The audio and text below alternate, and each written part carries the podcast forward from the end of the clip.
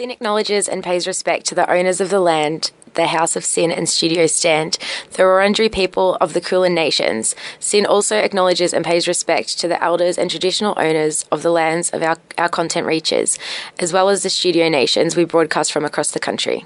You're listening to the Naughty Rude Show podcast, SYN's place for all things sex, health, relationships, and identity. So, so, so scandalous. Hello, everybody listening to the Naughty Rude Show here on SYN Nation. I'm Paul. We're joined here by Michaela, Erin, and Elisa. Hi. Hi, what's going on? We have uh, a very, very special episode today. Uh, we've been talking a lot through the year about sex, relationships, and all that jazz. Now it's time to get into the more nitty gritty, important stuff, and that's your health, your brain, Particularly of the mental kind. Yeah. particularly of the mental kind, your brain health, how your brain's ticking, Super important thing. how to your talk ticks about. talking. Talk about how you're going, Yeah. how you're going. how you can feel good and things like that because there's nothing more important in a relationship or with your sexuality than your brain and how your mental health is feeling. Sure. To start things off, before we get into it, let's introduce ourselves. My name is Erin. I'm a 19 year old bisexual cis girl, and I am in a relationship. Sweet. I'm Michaela. I'm 22, a cis female heterosexual, and currently single. Uh, I'm Paul, as I said before, uh, 20 years old. Uh, I'm a cis white male. Uh, my sexual orientation's whatever, and I'm in a relationship. Can we coin that? Can Yeah. we just coin that? Sure, I yeah, it's whatever. I don't, I don't know what it is, so it's just whatever. That's literally like how I feel as well. so don't worry. That's what I say to everyone. I'm like, I don't do a label, even though I kind of do. Um, so if I was to, instead of, you know, doing what Paul just bravely did, I would say that my name is Lisa. I'm 23 years old. Um, I'm a cisgendered bisexual female, but, you know, fluid, fluidity, that kind of thing. Super duper. Yeah. Um, so now you know us, and we'd love to know a little bit about you. So if you have any questions for us at all, you just want to chat, you can send them into the naughtyrude.tumblr.com forward slash ask. You can chat to us on Twitter as well at Naughty Rude. Shall we jump into a tune? I think so. Let's go. Yeah, cool. This is Better by Morat, and this is Naughty Rude here on SYN Nation. Welcome back to the Naughty Rude here on SYN Nation. We had a bit of a double better lineup there. We had Better by Morat first up and Bitter Better by Jess Locke. And now it's time to talk about, I feel like, tips on, on mental health because you can't just sort of go through life without having a few little tricks of the trade with your mental health. So I think a lot of the time, mental health's a really hard topic uh, to tackle. Um, I mean, it should be something that we like should be talking about all the time. I think people, I think. Are, yeah, like as you said, Paul, it's a bit hard sometimes because I think people get scared by seeing that big mental health, mental health. Like it sounds scary because Like, we is there think something of, wrong with me? Yeah, and think that's the automatic thought. But um, in reality, i your mental health is just as important as your physical health, your emotional health, your social health. It's just another part of your makeup. Because I think sometimes you can't even have the physical health and social health without the mental health. It's like sure. a, like a triangle of things. Like they'll have to be balanced at some point. So, what does we want to have a chat? And if you would like to contribute at all to this conversation and let us know what you think, you can send in your thoughts to the naughtyrudeshow.tumblr.com forward slash ask. And um, we are going to be talking about mental health, of, obviously. So, if that is something that does concern you, you're welcome to step away for a couple hours and come back. Or if you just need some support in the meantime, we've got lifelines for you. We've got 131114 for Lifeline, 1 800 55 1 800 for Kids Helpline, 1 800 184 527 for Q Life, and also 1 300 22 4636 for Beyond Blue. And um, we'll be sharing those out on the social medias as well if you didn't catch them. So yeah, those are there for your support at absolutely any time. But we want to know what does mental health mean to you, guys? What does mental health mean to you? I think that it's just whatever makes you feel comfortable. Um, I think that um, happiness for some is a very, it's sort of like a difficult thing that can be achieved. Like it's it's not just like a straight and narrow path. You know, this is equals happiness or that equals happiness. Um, and obviously, life's one massive journey anyway, and as is your mental health. So I think that however you feel comfortable and however you feel, you know, safe and whatever, those are the sort of words that we need to be throwing around a lot more. Yeah, for sure.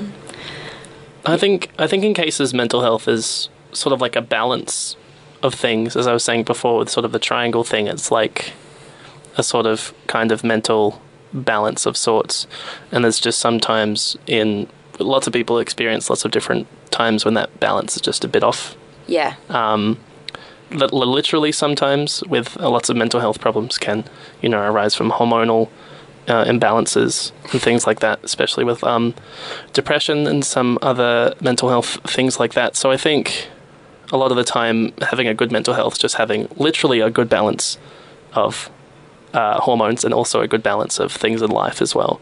Agreed. Uh, and when that balance sort of tips over, again, literally and in real life, you know, uh, some problems might arise. I think. Yeah, I agree with both of those um, with myself, but would be interested to know um, with your mental health, are there things that you do in particular to either maintain or um, kind of adjust that balance with yourself and within your life?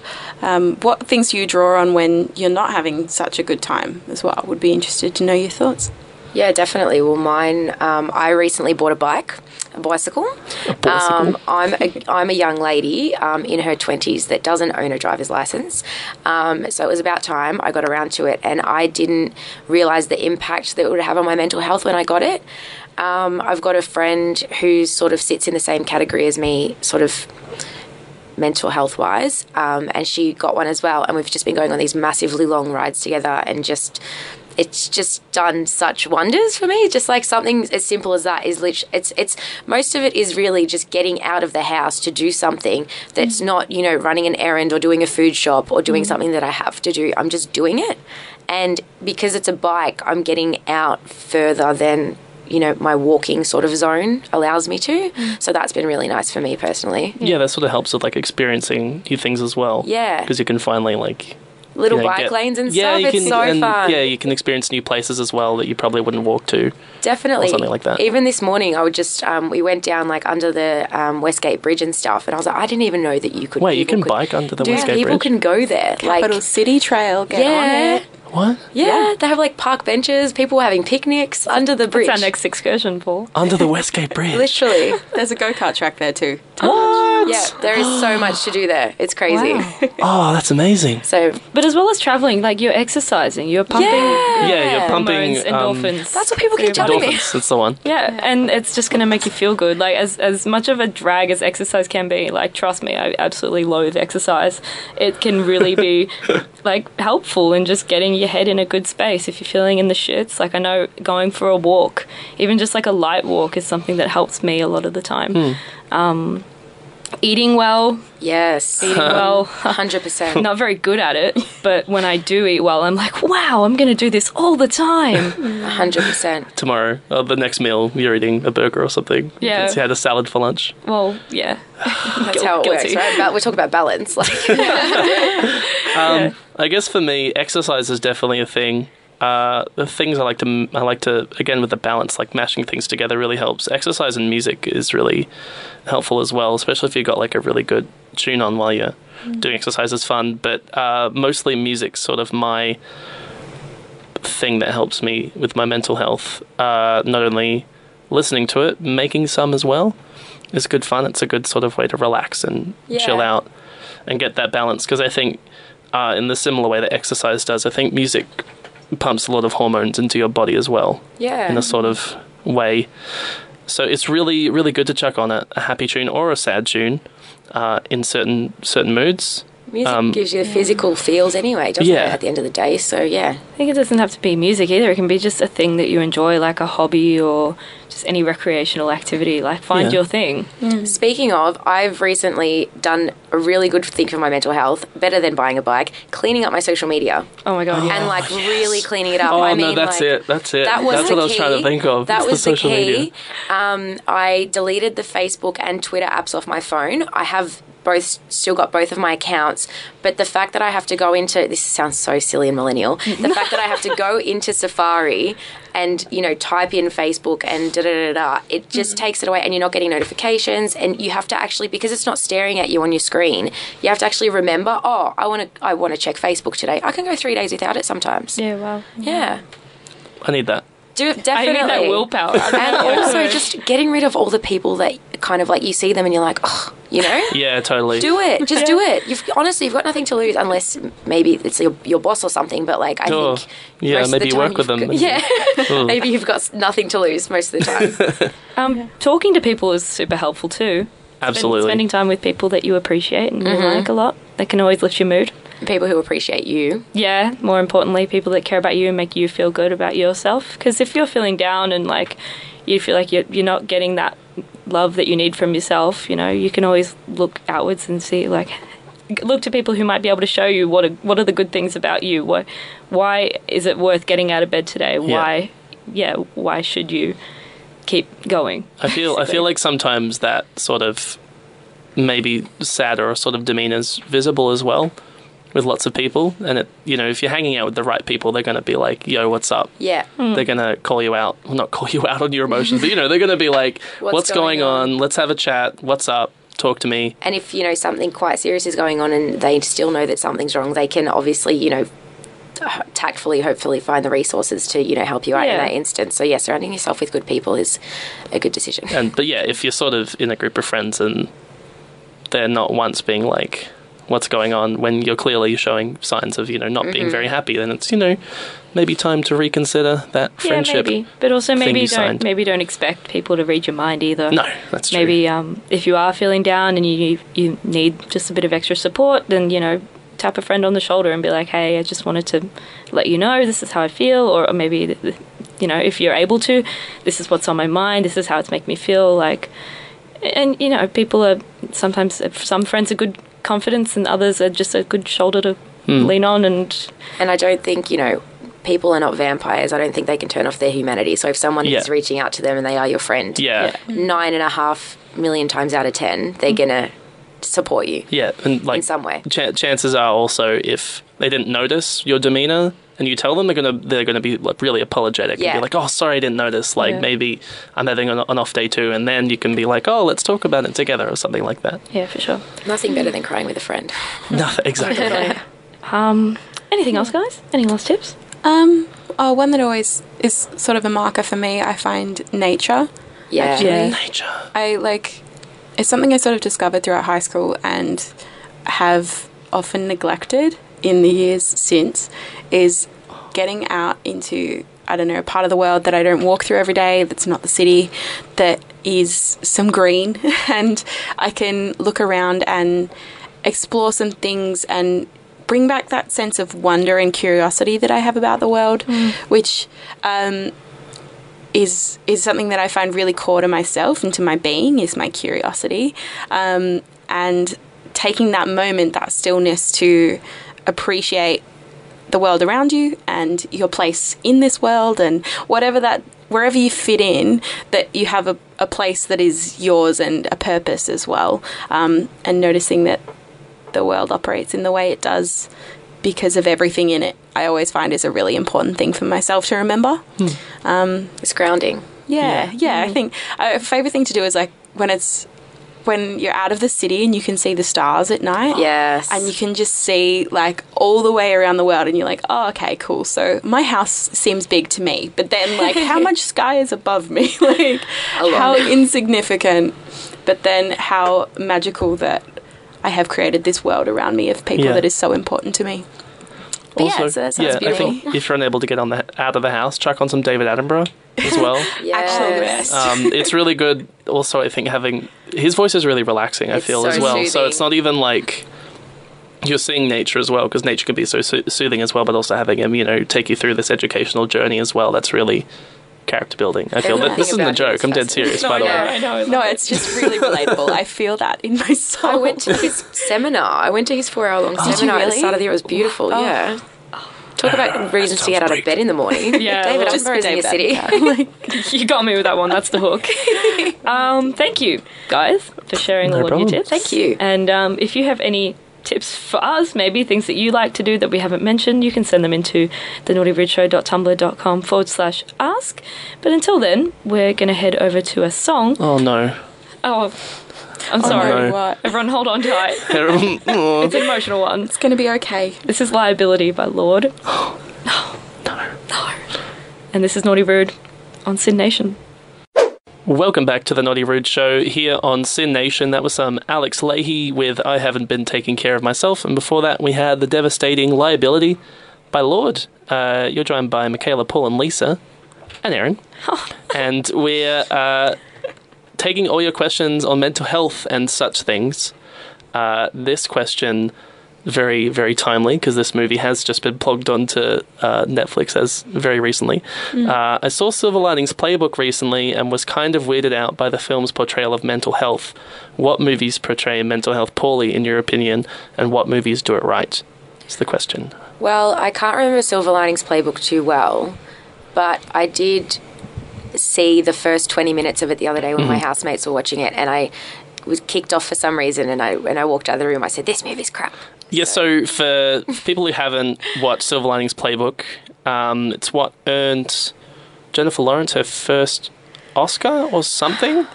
Um, but it but it's about mostly about what is his name from The Hangover? Cooper. Hangover. Bradley, Cooper. What's his name from that movie Um, with the thing? Bradley Cooper dealing with a case of, I believe it is bipolar disorder after having a very traumatic experience with an ex wife. And then the whole movie is sort of his delusion of him wanting to get back with this ex partner and the whole, his family sort of being like, oh, so sad having a son who has mental health problems and things like that. And then he falls, uh, has starts a relationship with Jennifer Lawrence, who also suffers from a sort of similar mental uh, health disorder. And the whole sort of film is this really toxic. Um, manic pixie dream girl sort of storyline of oh you have mental health too it's so kooky that we're both really sick together isn't that great? And they start dan- um, learning how to dance together because that's their sort of um, that that is good. It's their sort of as we were talking before their sort of trick of the trade of dealing with their mental health problems but also it is very much like oh isn't it so kooky that we're both very sick in lots of cases? So that's not a very good representation of mental health that's sort of what we're talking about and that sort of Right. poor representation Um, the one that comes to my mind is Split, and I, I just remember I had a really, really profound reaction to that film when I watched it, and I felt sick to my stomach for whatever reason, and I think it might have been environmental factor because there was the whole thing of the character. What was the character's name? Do you I guys don't know, remember? but it's James McAvoy. yeah. It's love a bit of James yeah, McAvoy. yeah, yeah, yeah, yeah. I thought I said his name wrong. I was like, no. Um, no, but there's like a scene where he, he is like moving between characters or whatever, Mm. and he's like jumping back and forth, and it's super intense and like you know close ups, dramatic music. It's supposed to be a dramatic moment, and everyone in the cinema was like laughing. Yeah. Oh, because that's it's the a public very, for you. It's a very sort of strange representation of split personality disorder. Yeah, because he just like would go from this like small child to a murderous. Well, it's it's very much like, like- M Night Shyamalan's representation Well, yeah. of mental health because he thinks, oh, a split personality, oh, they must wear costumes every time. It was, it was different have like characters, episode. literally. Yeah, Was it like Psycho inspired? Mm. Like that kind of like where's but his it's mum's like, weak kind of because I and haven't then seen they it. like turned it into a superhero movie. It's like his yeah, that's why I was angry. I remember now. That's why it's I was something angry because so I was weird like towards the end because they um, just oh. it's supposed to link up to another M Night Shyamalan Yeah. film where it's all about superheroes, and it's like oh spoilers whatever well, came out a year ago. I haven't seen it, but whatever. It's supposed to link up to like another superhero movie, so it's like implying that his mental disability is like a superpower of some um, kind. Well, because he turns into like this like demonic being like in the Carrie end. Like with he, her depression and stuff, and then she gets Yeah. telekinesis. yeah, a, a bit more like extreme. It literally morphed into like a, a super strong animalistic being towards the end, and like started throwing shit. And I was like, what? Oh, that's real. Like no. you know, you know what actually should have been the telling factor for me that this movie was a no go. My mum liked it. Okay. Yeah, It's always a good sign. yeah, but that was my that was my no go. Um, what what really annoys me with it's the films like Silver Linings Playbook, not so much Split, is the sort of teen movies and shows that represent mental health in you know sort of problematic and strange ways. It, Perks of Being a Wallflower was another one. I don't Yeah. think, but I think that had more to do with the film adaptation than the book itself. Bearing in mind that I consumed both of them as a teenager. Um, so I was looking through rose-colored glasses a little bit, but I do remember that when the film came out, I wasn't as impressed at all um, with what went down as the book was. Yeah. But if we're talking about good representations, I've been really into Shameless lately. And there's a character on there called Ian, and he is gay and he suffers from bipolar just like his mother does. And just the way that they treat it and the way that they um, represent his sort of um, manic episodes and stuff, and the way that his family helps him to deal with it despite all of their own sort of like shortcomings in life and all of their own crap that's going on is really, really lovely to watch. Yeah. and don't don't help him as well. Which is- makes it really realistic as well. Yeah. There's lots of uh, Ian's also in a relationship with another guy, of course, um, and his is sort of the the demeanor between the two is that Ian's sort of the more feminine character, and Mickey, I forgot that. Mickey is the sort of he's like a tough guy who's you know been in jail a few times, and you know Yeah. he's all toughen up, and then He was closeted until he was with Ian, yeah. wasn't he? Yeah. Um, and then spoilers again for Shameless if you want to watch Shameless. Um, and you know his attitude is sort of like, oh, you have to deal with it, no pain, no gain. Yeah, and it's a Yeah, I really forgot about that. It's sort of like a very realistic representation of some family members do deal with it, Hmm. Uh, which is great in representation because it's really good to see, even though it's negative, like the true Hmm. side of what some people, how some people deal with it. Um, Other good ones, I don't know. In the break, we were talking about Room as well. Room, yeah. I think Room really tackles it. that in a really uh, good way as the, well. The child in that film um, was fantastic. Yeah. What's Room about? How does that? Room.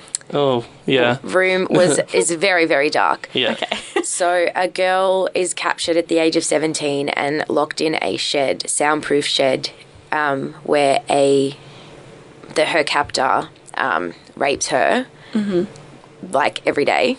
Yeah, wow. Um, and then she eventually has a child by him, and the child is five when we come into the scene. So she's been in this room for seven years, and all this child knows is the room.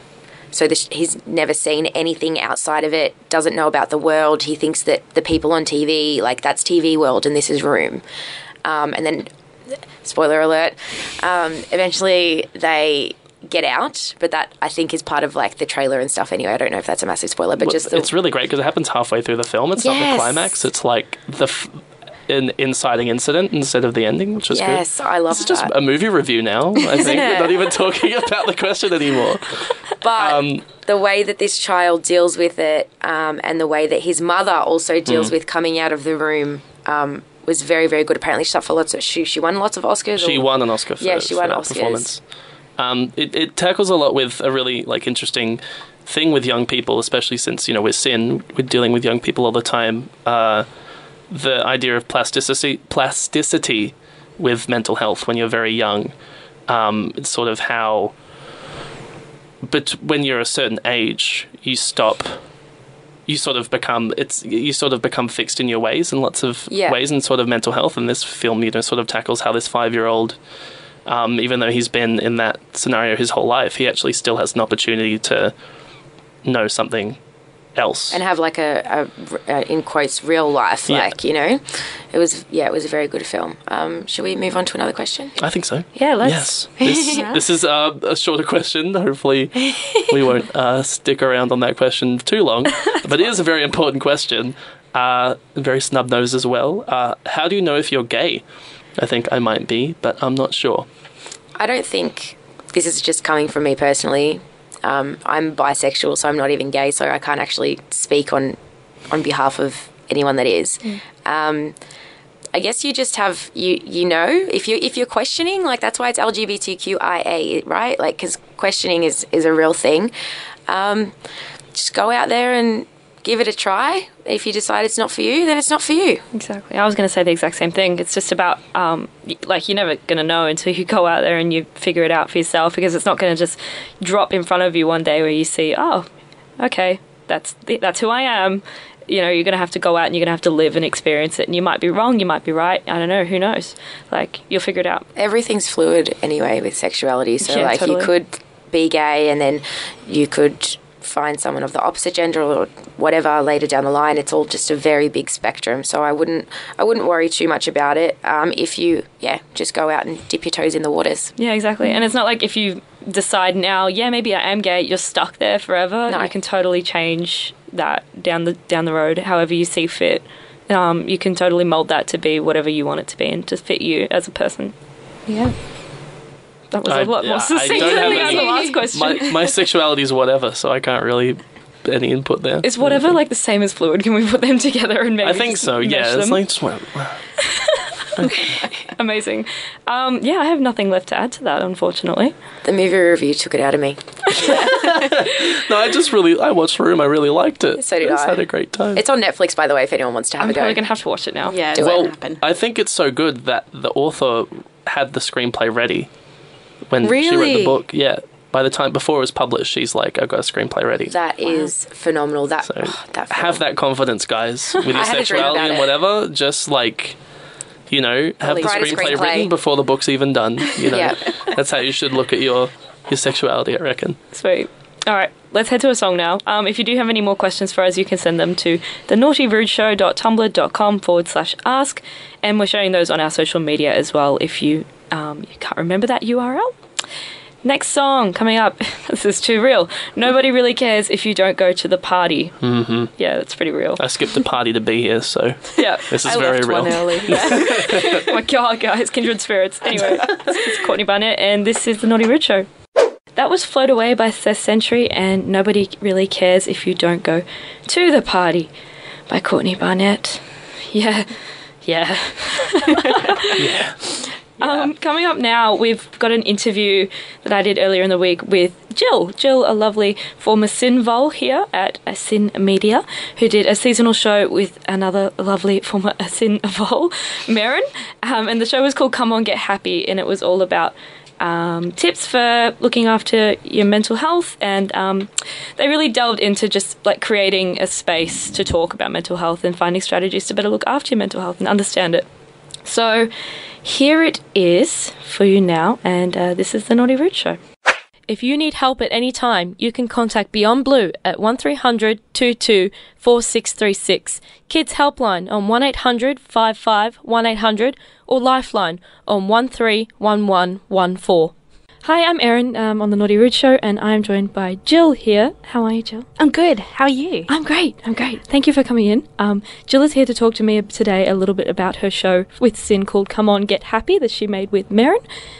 Great show. Oh, thanks. I really enjoyed the show, and it's really great to talk about mental health, I think, in any public capacity that we can, here especially at SYN. I wanted to ask you, what was Come On Get Happy all about for those who might not be aware of it? Come On Get Happy was a seasonal on SYN Nation, our digital station that Naughty Rude is also on. You! And it was all about um, mental health and young people, because I guess SYN is very much about young people. And around that time, um, there'd been a lot of talk about mental health recently in the media. Um, when we started the show, a report had just come out saying that I think it was like two thirds of young people reported feeling depressed or um, in a consistent state of like low mood or anxiety. And we're like, that's kind of bad. Yeah, that's not good. Um, but it actually came out of um, so Marin, who I was co-hosting with, it came out of an idea she had. She wanted to do sort of a show about, I guess, like upbeat positivity, you know, how you can change your life. It was very Tony Robbins, her original idea. And then I came in and was cynical all over it. And then you need that balance. Though, yeah, yeah. I think it was a good balance because she was like, "This is great. Um, here are some positive things," and I was like, "Here's the harsh reality." Well, you need that. You need those two voices when you're having that conversation. What do you think was the ultimate goal when you went in with it? Was it just kind of like we'll go in and have fun with it and see where it goes, or did you have like a an ultimate ending that you wanted to achieve? Um, I don't think we had a particular goal in mind. I think we just thought it was important to talk about, and that not enough uh, young people were. I mean, I feel like a lot of young people are talking about it to each other, and especially like online on social media, but they weren't doing so on a platform of any kind, or you know, maybe they just haven't been given that opportunity. Yeah, I was going to ask why you think that is. Why do you think it is that young people might not necessarily talk about mental health in the way that we can? Well, I mean, I feel like compared perhaps to um, older generations, maybe young people talk about mental health more. But I feel like there is still a stigma about mental health um, and mental illness, and a lot of people who have had issues um, with mental illness had problems as a result of that in terms of their schooling or their education or their family. That again makes it difficult for them to just you know come along to a place like SYN and be like, "Hey, give me a show." Um, do you know what I mean? I get you. yeah. Well, then, in that case, what were some of the highlights that came from making the show? What were some of the key moments for you that you remember and you look back on? I really liked when we had guests on. So very early on, we contacted Headspace, and they have each Headspace has like this youth advisory committee uh, made up of the young people who access their services currently or previously used them or are studying like psychology or things like that. So it's quite a diverse group as well. Um, and we uh, contacted our local headspace and uh, were put in touch with a few of those people who were interested in being interviewed. And I think it was really good to get that personal, get those personal stories, I guess, and to hear those personal stories. And I think a lot of people don't realize like I thought there was a you know a stigma around mental health and maybe it wasn't um, taken as seriously in terms of you know the funding required and that sort of thing as it should be. But I didn't realize how much there is still left to do. So for example one girl we spoke to bit of a trigger warning, I'm going to mention um, a suicide attempt in this story.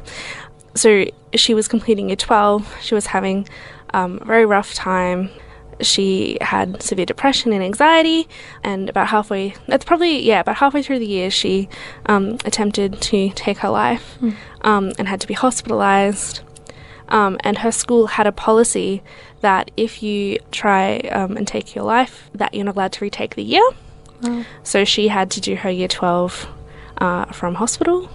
Yeah, right. and she was given not a lot of consideration by her school in that regard. In fact, I felt she was almost punished for being ill. Do you know what I mean? yeah, that's so interesting. Um, and the fact that there's no sort of regulation from the education department about that being unacceptable was like, I don't know, blew my mind a bit.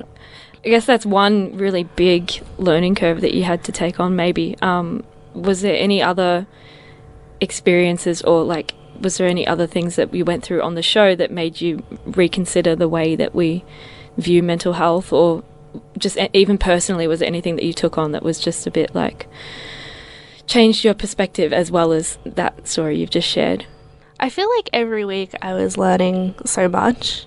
Um, to be honest, when I started the show, I was doing a lot of reading online in terms of, um, you know, what was being published in the media about mental health around that time, accessing a lot of, you know, websites, so Beyond Blue and Headspace, and trying to see what information was out there. And in terms of information, I was like, wow, we are information saturation. We all know, like, or can know with relative ease what you know what depression is or you know what bipolar is you know to a certain degree we can be we can do some self-education Yeah.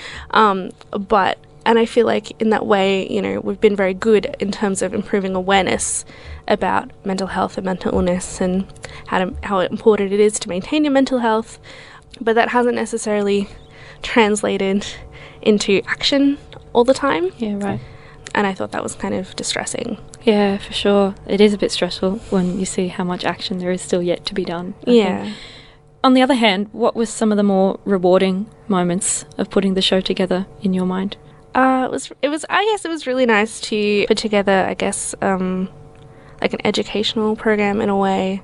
I, th- I think both Marion and I felt that we tried really hard to have a balance of you know people sharing their personal stories and seeking out professional insights and opinions. So we contacted the head of Headspace um, for an interview, um, and we contacted some uh, like doctors and that sort of thing from you know Melbourne University and Monash, and you know get their sort of professional opinions on you know how certain uh, mental disorders and things work and how that impacts on people's lives. And each episode we sort of had a bit of a focus.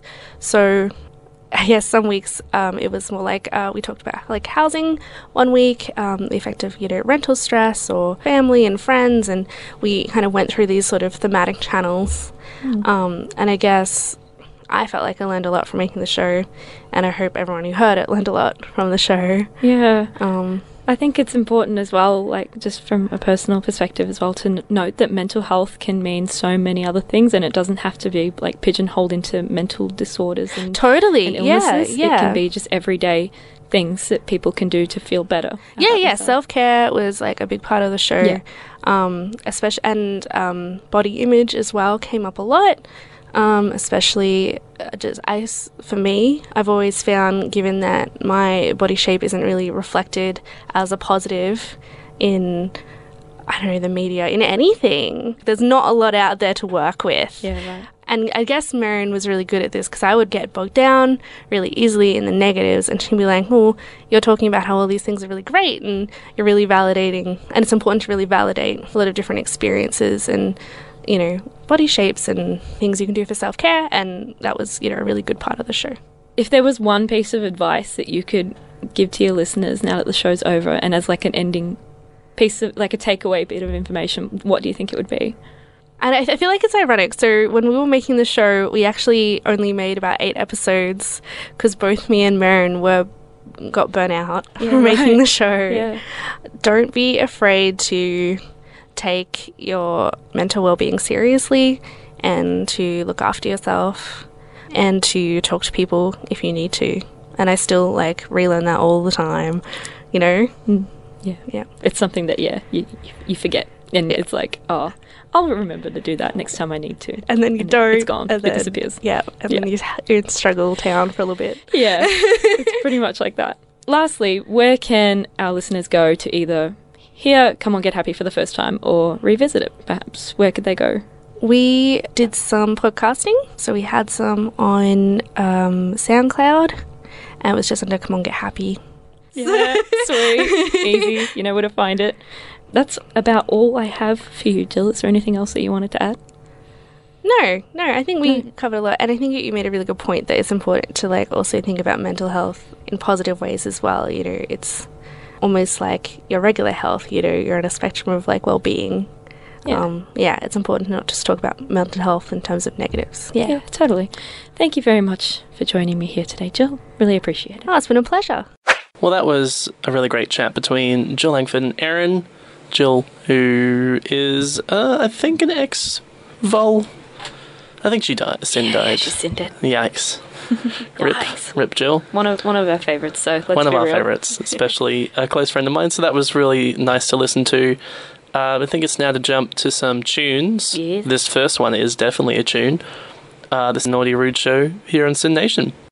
Welcome back to the Naughty Rude Show. That was some Parachute Youth with Can't Get Better Than This, and before that we had Substance Therapy by Remy. Good song. Uh, now it's time to grab some of your questions, which some of you did send in during. We did. We got some new questions via our Tumblr. We're getting more as we speak. Oh my gosh! Tumblr We is love flowing. interaction. We love it. It's so nice. Oh my nice. Um, if you do have any questions for us at all, you can send them to thenaughtyrude.tumblr.com forward slash ask.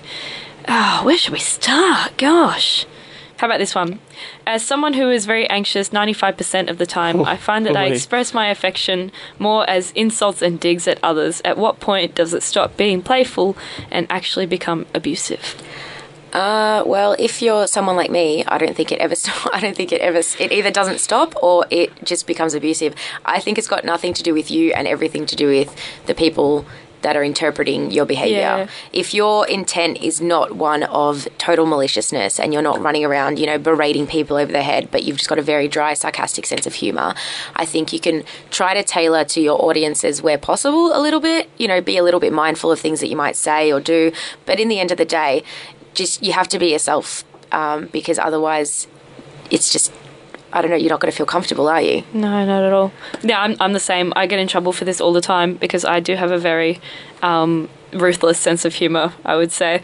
And yeah, I do get in trouble a lot where I say things that I don't mean genuinely um, and people take them the wrong way. But I think there's only so much you can do to alter yourself before it's like, okay, I'm infringing on my own natural Authenticity. authenticity and my own creativity as a person. So, um, yeah, just be mindful of your environment. Probably is what I would say. If you're at like your, your your partner's family dinner or something, maybe just keep it to a minimum. Um, you don't want to offend anyone, but if you're with your close mates, you know they're going to know what you're about, and they're going to know that you don't mean any harm by anything at all. As long as it's not coming, as you said, Lisa, from a place of um, resent or malicious intent at all, then you know I think you're fine. I think also like if someone that you're um, communicating with turns around and says, "Hey, can you cut it out?" Like, Oh, that's when you stop. then for hundred sure. percent respect. Um, then 'cause, like pull yeah, yourself like back. infringing that line is abuse in some Yeah. senses, um, because you know you're abusing their, um, not like sort of their trust in lots of ways. Because they've said stop, so it's best to stop. yeah, I think how personal it is also determines that as well. If it's something you know someone's told you in confidence, sort of ab- abusing trust isn't the best thing to do yeah. Be in that tactful with situation. it. Yeah, I definitely think I'm actually kind of the opposite. That rather than like when I feel anxious or insecure, rather than having digs at other people, I'll just dig at myself and do like I'm the worst. I'm the worst. self-deprecating Oh, humor like all the time. Real. Um, yeah. real and I, I like i'll do that sometimes and then i have people it's actually funny that you mentioned that because sometimes i like i have that sense of humor where i beat myself up and it's just kind of a joke and i just do it because i'd rather do it to myself than to someone else Yeah. so i beat myself up but then sometimes like i get in that really self-deprecating space if i am feeling a bit shit Yeah. and it's kind of hard for me to draw the line sometimes so some like when my best friends hear me saying stuff like that they're like oh you know that's just Erin that's fine but then like if someone who doesn't know me that well hears it they're like are you okay and that's kind of sometimes what i need to hear Story of my life. Yeah. My Yeah. tongue, I bite it so hard at work, sometimes I think I'm going to bite it off because it's just not the environment for those kind of jokes. Hmm. Hmm. Oh, yeah, I think that question's kind of answered. Um, here is a question we've had in Hey, I am an odd person and I am often extremely weird. How does one go about being confidently weird as opposed to anxiously weird? And that one was from Connor. Thank you, Connor, for that question. Thank you very much. What did we say during the break? Um, the word weird just needs to be removed from that. Definitely. fine. Definitely, because I think that weird is sort of irrelevant here when you're talking about confidently weird or anxiously weird. Confidently anything or anxiously anything, they're the keywords that you need to figure out. And this is the mental health podcast, not podcast. This is the mental health It will be a podcast. It will be a podcast soon. Um, and all we can sort of try to do is give tips and tricks, which we discussed earlier in the show. But it's just about, I think, being comfortable with the person that you are and confident enough within that to put um, portray it onto what's the word I'm looking for? Project? Project. Yeah. Project it outwards into the world. I think so too. Yeah, just own it. Yeah, just own it. I mean, everyone's a bit weird in their own way, aren't they? Really? Hmm. I'm just worried the weird they mean is like a certain kind of weird that's like not a very good weird. What do you mean? I don't I don't know how to how to express this without hurting Like a bit different. someone different? but didn't Is that what you mean? Not like just being different, but like being like with with actual problems. Okay. Um so I think sometimes that you do need help in some some cases when you do Yeah, okay, I see what you mean. Um, some severe mental problems well, sometimes. I think I think in that case, sometimes uh, I mean the same. You you've just got to own it. You've just got to take what you're given in life, don't you? Mm. If you are in unfortunate circumstances, then um, you just got to make the most of it and know that the people around you will love you regardless. Is all I can say Yeah, and it can be good to talk to someone as well. for sure. Um, that's a similar question. What about this one? I have a friend that suffers from depression and has been hospitalized for it for a few times. I like being there for them, but there are times when I disagree with what they think is best for themselves. Should I be more focused on supporting them in their decisions or encouraging them to get treatment that might do them good? This is a tricky one, and I think it's a lot more common than people Oh, realize. sure. This kind of a question. We've I've we've been all of us in I think sim- situations somewhat similar to this. I mean, I personally have never had anyone that close to me hospitalized for these things that hasn't rectified their behavior in some way. Yeah.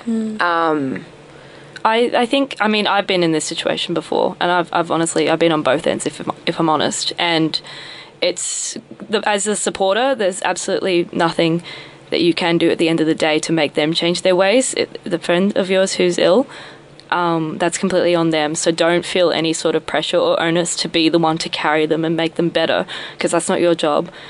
Um, that's pr- professional healthcare's job to do that. Um, you just got to be that friend there who's there to support them and listen to them when they're ready. And it seems like you're doing that already. It seems like you are listening and that you're um, you're you're offering your support however you can. Just my my probably concern, and it does sound a bit selfish, but it's honestly not. I think you need to look after yourself first, as well. That's what I wanted to chime in and add, but I wasn't sure how to like properly word it. I think you just have to be straight up. Like, if you're supporting someone who is suffering from any sort of illness, you have to remember that you're no good to them if you're burnt out. So you need to take a step back and look after yourself before you're of any help to anyone. And that's in any situation in life. You know, you can't look after your immediate family if you're not up to shape. You can't look be a good partner in a relationship if you're not 100% in, you know. Yeah, a good um, image I've got for that, like you know when you're on an aeroplane and they say you've got to put the oxygen mask on yourself before you can help anyone else. There you go. Yeah, Yeah. Um, just keep doing what you're doing. From the sounds of it, just keep doing what you're doing and like don't make them yeah again don't make them your responsibility but offer them advice and offer them help and point them in the direction where they can get that help it seems that they know where they can get that help from but they're just not willing to take it yet Make sure you're living your own life as well, though. Like, not just looking after yourself, but like actually living your own life and doing things for yourself um, because these situations can become very heavy and very consuming for people, um, which is, you know, too much of one thing is not necessarily good. Um, so while you're helping your friend, yeah, just make sure you're helping yourself. yeah cool is that all cool I think so. Thank you for your questions, anonymous askers and Connor. Um, really do appreciate it. If you do have any more for us at all, any listeners, um, you can send them to thenaughtyrudeshow.tumblr.com forward slash ask. We are going to go to a song now, and we're probably going to have a good cry while we're at it. Oh no. It's Little Oh. Black Submarines Oh. by the Black Keys, and this is Naughty Rude here on SYN Nation. Welcome back to the Naughty Rude Show here on SYN Nation. That was some Nothing But Thieves with Sorry, and before that we had Little Black, Little Black Submarines by the Black Keys. A double, double set. of Very sad songs. Yeah, sorry. Very good songs though. yeah, very good songs. Um, cool. So coming up, uh, we got an interview that I did with Mel Kelleher, who is a psychologist who specializes in areas such as youth mental health um, and a, a variety of mental health issues and illnesses in young people and children. Um, so I spoke to her a little bit here about how these issues might form and um, what we can do better as a society to better address mental health. So here it is.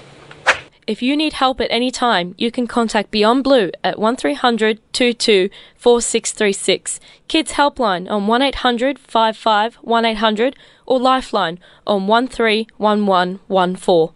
Hi, this is Erin here on Naughty Rude, and I am joined by Mel Kelleher, who is a trained psychologist. Mel, Yes. thank you for joining me today. Thank you, Erin. Great to be here. We wanted to have a chat about mental health in young people and um, some of the work that you do. So, basically, what sort of work do you do specifically, and what are some of the things that you've seen as of recent with your your studies and your work? Yeah, um, well, I've actually only recently graduated as a psychologist. Um, I've been out um, for four years. Um, so I came into psychology quite late. So for your listeners, I'm actually 53 years old. I know I don't sound it. I don't look it either. No, not at all. Can can vouch that. No, the, the the reason I got into psychology was because of my own personal experience. So um, since I've been out of uni, I've been working primarily in uh, schools, both primary and secondary. And really, what I'm seeing there is, you know, a massive increase for the need for people like me to be in a school. That the, the number of young people that are now really trying to deal with major anxiety is on the rise, and depression in young people also on the rise. Um, and just struggling um, with day to day kind of emotional regulation and those sorts of things. Yeah, sure. So, what are some of the um, what are some of the interesting trends and things that you're currently seeing, or any statistics that you might be able to offer on what how young people are affected by these sorts of issues today? Yeah, I don't really have statistics, and you know, there's statistics and there's statistics, Yeah, and they can say whatever you like, really. Um, you know, from from being on the front line, I think I'm seeing a, a massive increase in the number of young people who are struggling with really basic stuff, which is emotional regulation, um, relationships with other people. Uh, you know, we see a huge influx of information to young people. You're online all the time. Um, there is just so much information and it's available 24 7. So we are being flooded with information. And how, do, uh, how does a young brain, which hasn't fully developed yet, know what to filter out and what to take on? Well, they can't. and everyone, I- I'm sure, is familiar with that voice in their head that talks to them all the time um, and narrates your life. If you're not familiar with it, you have one, so start listening to it because it's really important to know that that voice is there. And what that voice is representing is your view of yourself, how you feel about yourself, how you see yourself. And if you're not seeing yourself as a good and positive person, then you're starting right behind the eight ball. And what I'm finding is that the kids seem to be lacking whatever it is that they need to develop that really healthy sense of, of self. Hmm. And it starts in childhood, but it really starts to come out once we hit puberty. Once puberty hits, uh, we get some hormone changes, we, uh, a few things kind of change, and that's when we start to see these problems really arise. Sure. Where does that lacking come from? What generally with the kids that you've worked with, is it okay for me to ask like what sort of things affect people and eventually develop into potential mental health problems and Yeah. issues? Um, well, I, I can go really big picture on this if you like, Erin. Um, and, and it really does come down to the structure of our society, which is a, a capitalist, money driven society that puts people last. And it's also a neoliberal view that says that the individual is responsible for themselves. And from an evolutionary point of view, that's utter crap. Right, we lived in small community groups. We had to cooperate with each other in order to survive.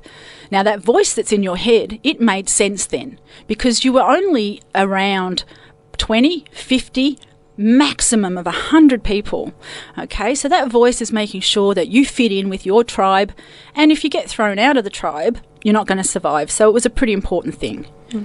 Today, right, we're trying to fit in with seven and a half billion people 24 hours a day, seven days a week. Yeah. Yeah. Yeah. You no wonder that little voice has kind of got a bit confused. No wonder. Yeah. But then I'll bring it down a level. Okay. And it's also about, and this isn't blaming parents. I think most parents out there are doing the very best that they can. It's the structure of society that is stopping them giving the children what they need. In a hunter gatherer society, in a, in a traditional and natural environment for a human being, most of these things happened organically as part of how we lived our lives children weren't torn away from their mothers at five and sent off to school. you know, they were sitting there. There was approximately five adults for every child. So if the child cried, if mum couldn't get to it, auntie would or cousin would. Someone would have taken care of the child. Now we, we lock a mother away in a little box and she's got one, two, three kids. She's trying to look after some of them completely on their own. She has no time to be able to give the kind of attention that she needs to in order to develop that strong sense in her child of being loved, cared for, which builds our confidence. It's, it's all about feeling safe and protected. Yeah, for sure. To, I guess, then to give things a little bit of a, a naughty, rude spin here on the show, we, we talk a lot about sexuality and relationships and identity. How are you seeing in your practice young people being affected, or rather, how does mental health affect these walks of life for for these people, for young people?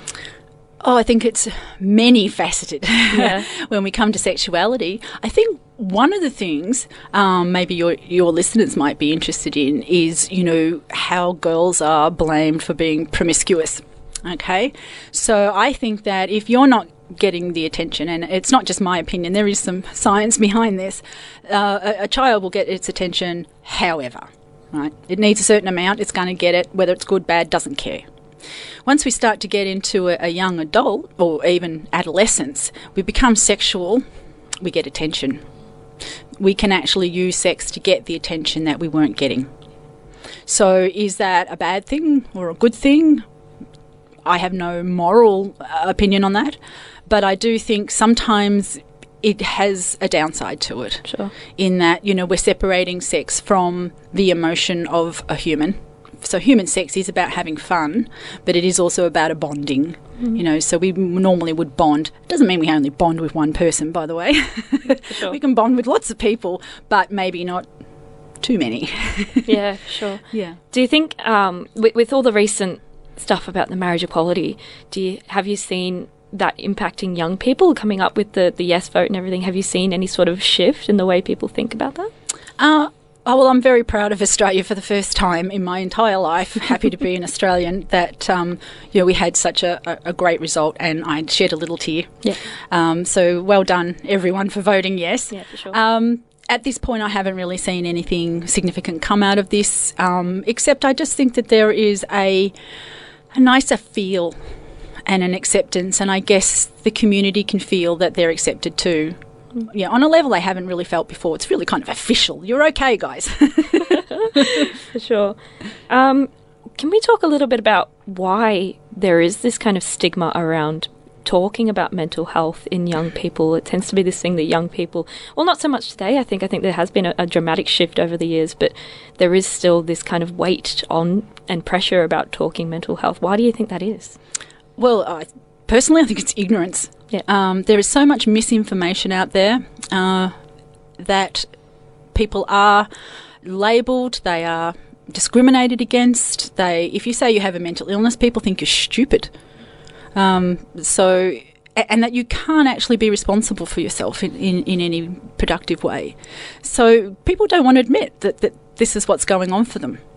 But also in young people, you know, it's the first time they're experiencing these sorts of things and often feel very alone.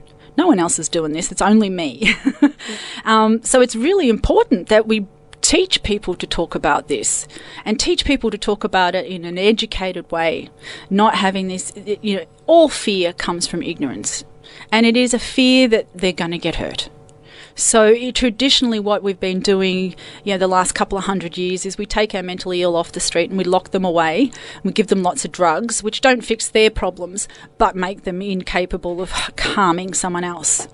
If we go back further, you know, um, some of my favourite psychotics, the St. Francis of Assisi and Joan of Arc, I mean, they used to be revered, made a saint. Who who is the Oracle of Delphi? I, I wonder. I think that there is an evolutionary uh, reason why we have people that are more prone to these kinds of things that today we call a mental illness and we make up a construct of symptoms that we like to put a label on. But I think, you know, from an evolutionary point of view, we have to have different neurology in order to survive. You know, the sensitive ones, those out there with depression, right? We are so special. yes, we feel our emotions incredibly intensely, and that means when we're sad, we're really bloody sad. But when we're happy, we're pretty happy. But what we do give is a love that no one else can give. And you know, sometimes the tribe probably needed that. Maybe in times of difficulty, when they're ill, we would have been the ones that came and would have been the caregivers. Right? Our people, schizophrenics, those psychotics, you know, being able to see things in completely different ways. But having said all that, I still come back to the main cause of seeing such dramatic symptoms of mental illness is um, what's happening in society, not raising our kids, maltreating, adversity, trauma in childhood. So anyone who's out there who's got something going on from a mental health point of view, you know, there's probably a really good reason why you're feeling the way you're feeling. Yeah, that's great to hear. I also wanted to address maybe the idea that um, people often, I guess, some people might not. People are often reluctant to talk about mental health because they think it is these like big overarching illnesses like depression and schizophrenia and things like that. Um, and people often forget that mental health is like a daily practice. Yeah. What are some What are some of your hot tips for looking after your mental Yeah. health? Be your own best friend, Erin. Yep. Be your own best friend. Talk to yourself. Become aware of what that voice is saying to you because it's probably not saying really nice stuff. If it's saying you're a loser and no one likes you and you're fat and you're ugly, well, it's wrong.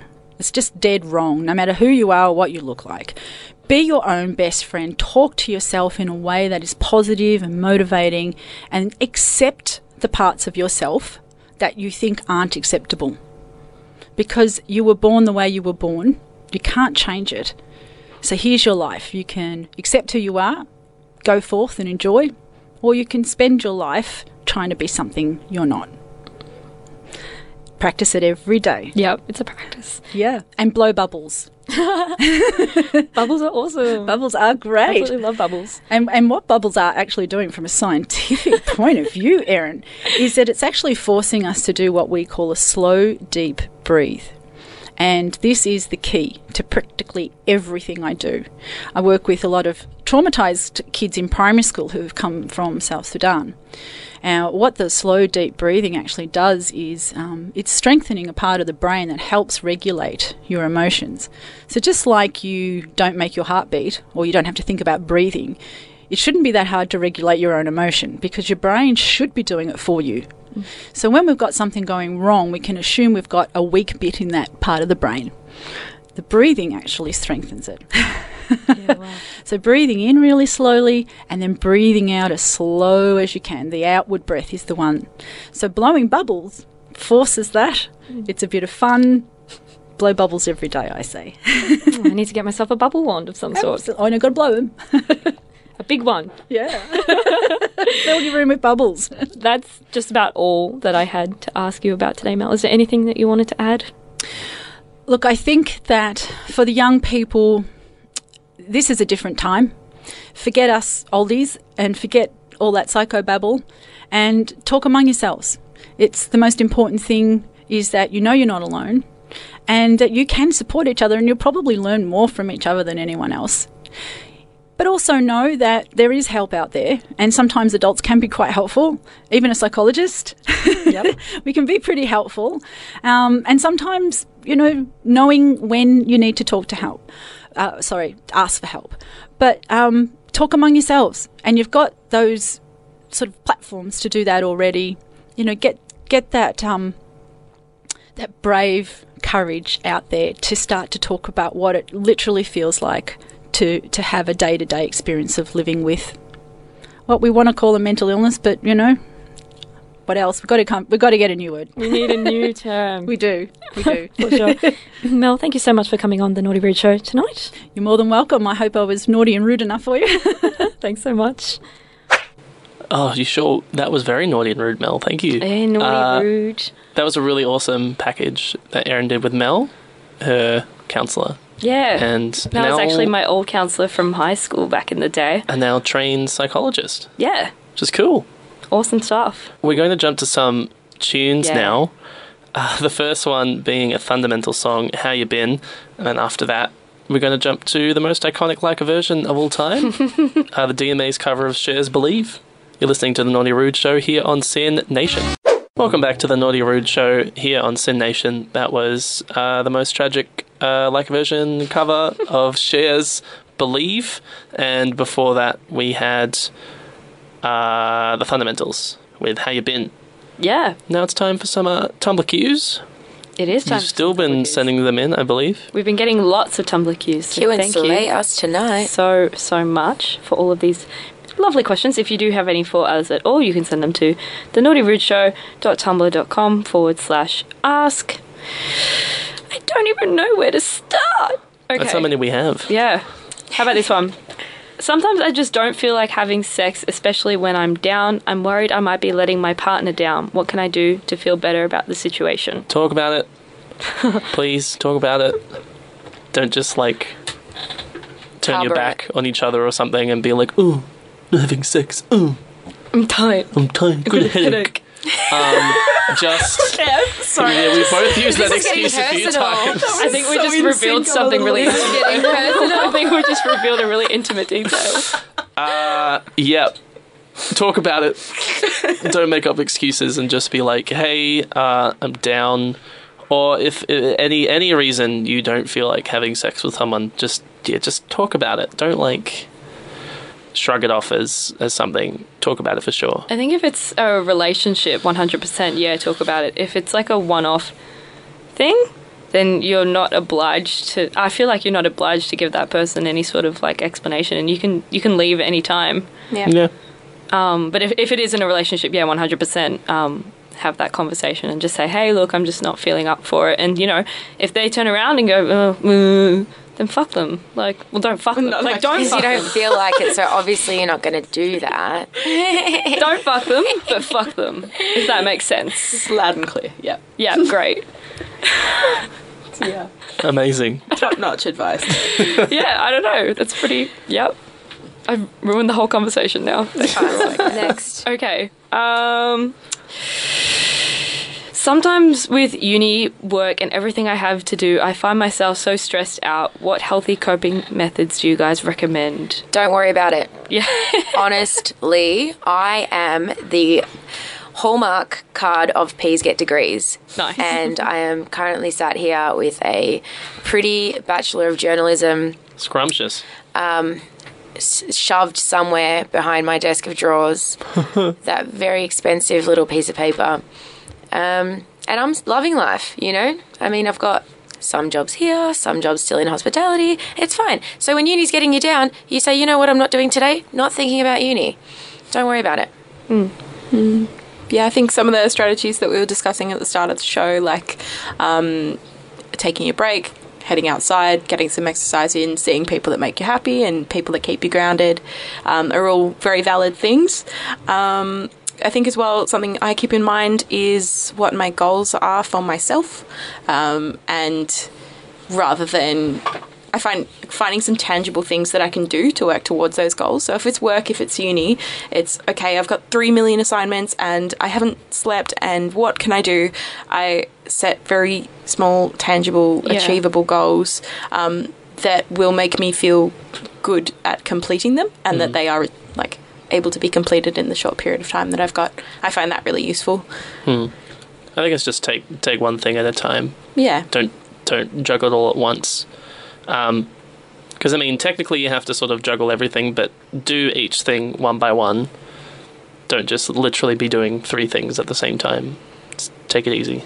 Hmm. the world doesn't actually end if you know you don't get as high on an assignment as you would have thought or you know whatever if you're just sitting there and forcing yourself through it and having the worst time at uni and stuff like it's supposed to be one of the best times in your life at the same time i'm not saying go out and party or anything but just you know take um, take it as it comes like paul said do Yeah. what you can Yeah, cool. Um, here's a fun one to finish it off, bit of a classic. What's the most awkward thing to have happened to you guys during sex? oh here we go Who wants to kick this one off? I wasn't i wasn't prepared for this No one is. I don't think anyone ever is. the whole premise of an I'm awkward trying to situation. rank the ones Um, in my mind. I'm quite happy to say that I queef a lot, and Paul can ya? attest to this. Yeah. It's it's very. I find it very awkward. No and it would be fun as Nah, it's hilarious. I'd It's not. It's a laugh. It's, awful, and I'm like, make it stop, but it keeps happening. and I can tell you now that it, it's like you get used to it. As traumatic as it is, you get used to it. As awkward as something might be during sex, if you're with someone who can laugh it off, and you can laugh it off, then it gets better. That's the most relatable thing I've had in my life. Thank you. I'm oh. leaving that all out there on the table, so you have to try and top me now, guys. I laugh so much all the time that You if my laugh? partner's not down for laughing, like it oh, can't I'm happen. I'm a shocker as well. I do that too. I I'll will be just like, giggle lol. if I'm having fun. Like, yeah. Or I'll Yeah. just laugh at them, like. yeah. Um, I think I can maybe top it. Uh, shit. so a few weeks ago, uh, I was at the club, and club. um, we all family in the club, and uh, took a lovely lady home, and we were. She had told me prior, like she told me prior, she had had a girlfriend and X, Y, and Z, and obviously she was coming home with me for like a one night thing, so. It was all fine. Anyways, we get down to the boogie of it, and then I, she was, I was like, "Oh, I think you got your period," and she's like, "Oh no, this is so embarrassing." Blah, blah, blah. I was like, "Oh no, it's fine. Like, you know, go fix yourself, whatever." She comes back, she's like, um, "I don't think I have my period. Um, I think you broke my hymen." Uh, Okay. Um, talk about awkward. Yeah. Ah. Talk about awkward. So yeah, What? then there was the whole this. Oh, no, but this just opened my brain up to this whole world of like people literally have sex for years without penetration in some instances. Do you get what I'm saying? Yeah, like yeah. it just made my brain become open to the fact of like, whoa, so not everyone has sex the way that I have sex. Mm. You know? But yeah, talk about awkward moment in bed. No, there's a lot that comes with that because I mean, like the whole concept of a hymen is so Yeah. vague and like, does it break really or like? Well, see, it- I don't know if I Yeah. actually did, but the fact that that was the first thing that Yeah, this lady wow. came out and said, I was like, Ooh. oh, like slaps head, slaps self multiple times. Wow. I don't know. I feel like I've had the classic one of like someone walking in or Oh, yeah. um yep, yeah, just just straight up. Uh, or I think we discussed it maybe last week of if you're listening to a playlist and then a song comes on that you're not expecting um the either awkward or like very visceral response of Yeah. however you I was going to say something song. along those lines for mine. Yeah, what was Uh, yours? a Death Grip song coming up during? do we have uh, to talk about this? No, we don't. uh, I guess one of yeah, one of I get it wasn't even embarrassing because I was you know just got up anyway, but I over threw my balance and I fell off the bed once. That's great. That was great. I I've went tumbling definitely over. fallen off the bed before. Yeah. I feel like Um, Death Grips is more embarrassing than yeah, it is a falling little over, bit, for sure. and singing along during as well. Yeah, that's uncomfortable. okay, God. is that enough, everyone? Have we enjoyed enough? I think we've embarrassed so. ourselves enough here. Awkward Are you stuff entertained? happens. Let it live. You entertain listeners. This was Alright. a pretty painless show in terms of my personal humiliation, though, tonight. So I'll yeah. give that last think- question a thumbs Thought up. we should throw one in there just to make it just Yeah. a painful experience for everyone involved. it wouldn't be naughty rude if you didn't expose a little bit too much about yourself. Pretty much. Uh, we'll have one more song, I think, to send us home. Um, this is Wellness by Last Dinosaurs, and we will see you on the other side of this one. Welcome back to the Naughty Rude Show here on SYN Nation. That was some Last Dinosaurs with Wellness, and I think we're just about wrapping up the show. Yeah, we're all done. Thank you for tuning in. If you're listening to the podcast, thank you. If you're listening live, thank you. Um, we've got our end of season love party next week, and you're all invited. We're going to be bringing in as many hosts from throughout the year as we can fit into the building. It's going to be a hoot. yeah, it's going to be lots of fun. We're playing some games, looking back at some of our favourite moments of the year. So um, we hope to see you then, listeners. Or, yeah, I'm not even going to bother correcting that grammatically. um, the podcast for this episode will be out during the week on Omny, iTunes, Spotify, and syn.org.au. Uh, in the meantime, you can follow us on Facebook at The Naughty Rude Show and on Twitter at Naughty Rude for updates. And um, send us a question during the week as well, and we might get a chance to answer some questions as we go out with a bang next week. Woo. Not an actual bang, but No. just just a metaphorical Maybe. bang. Well, maybe Hopefully. Maybe we'll bring some of those like party poppers and just let them off. that'd be cool. Can we do that? I don't know. Maybe. I have to check with. Yeah, we'll, we'll get that approved. Have to Check check with with the boss. security. yeah, Oh, I don't know. Anyway, um, to send us off, I'm gonna play a song, "Lemon." It is called "Lemon," and it is by is it Nerd? NERD. It's why? Because it's Pharrell Williams. He can do what he wants. Thank you very much for that, yes. My bad. Okay. Anyway, this is our final song for the evening. Thank you for listening, and stay tuned to SYN for the evening. Ta ta. Bye. Bye. You can listen to The Naughty Rude Show live 8 to 10 p.m. every Sunday on SYN Nation. So, so, so scandalous.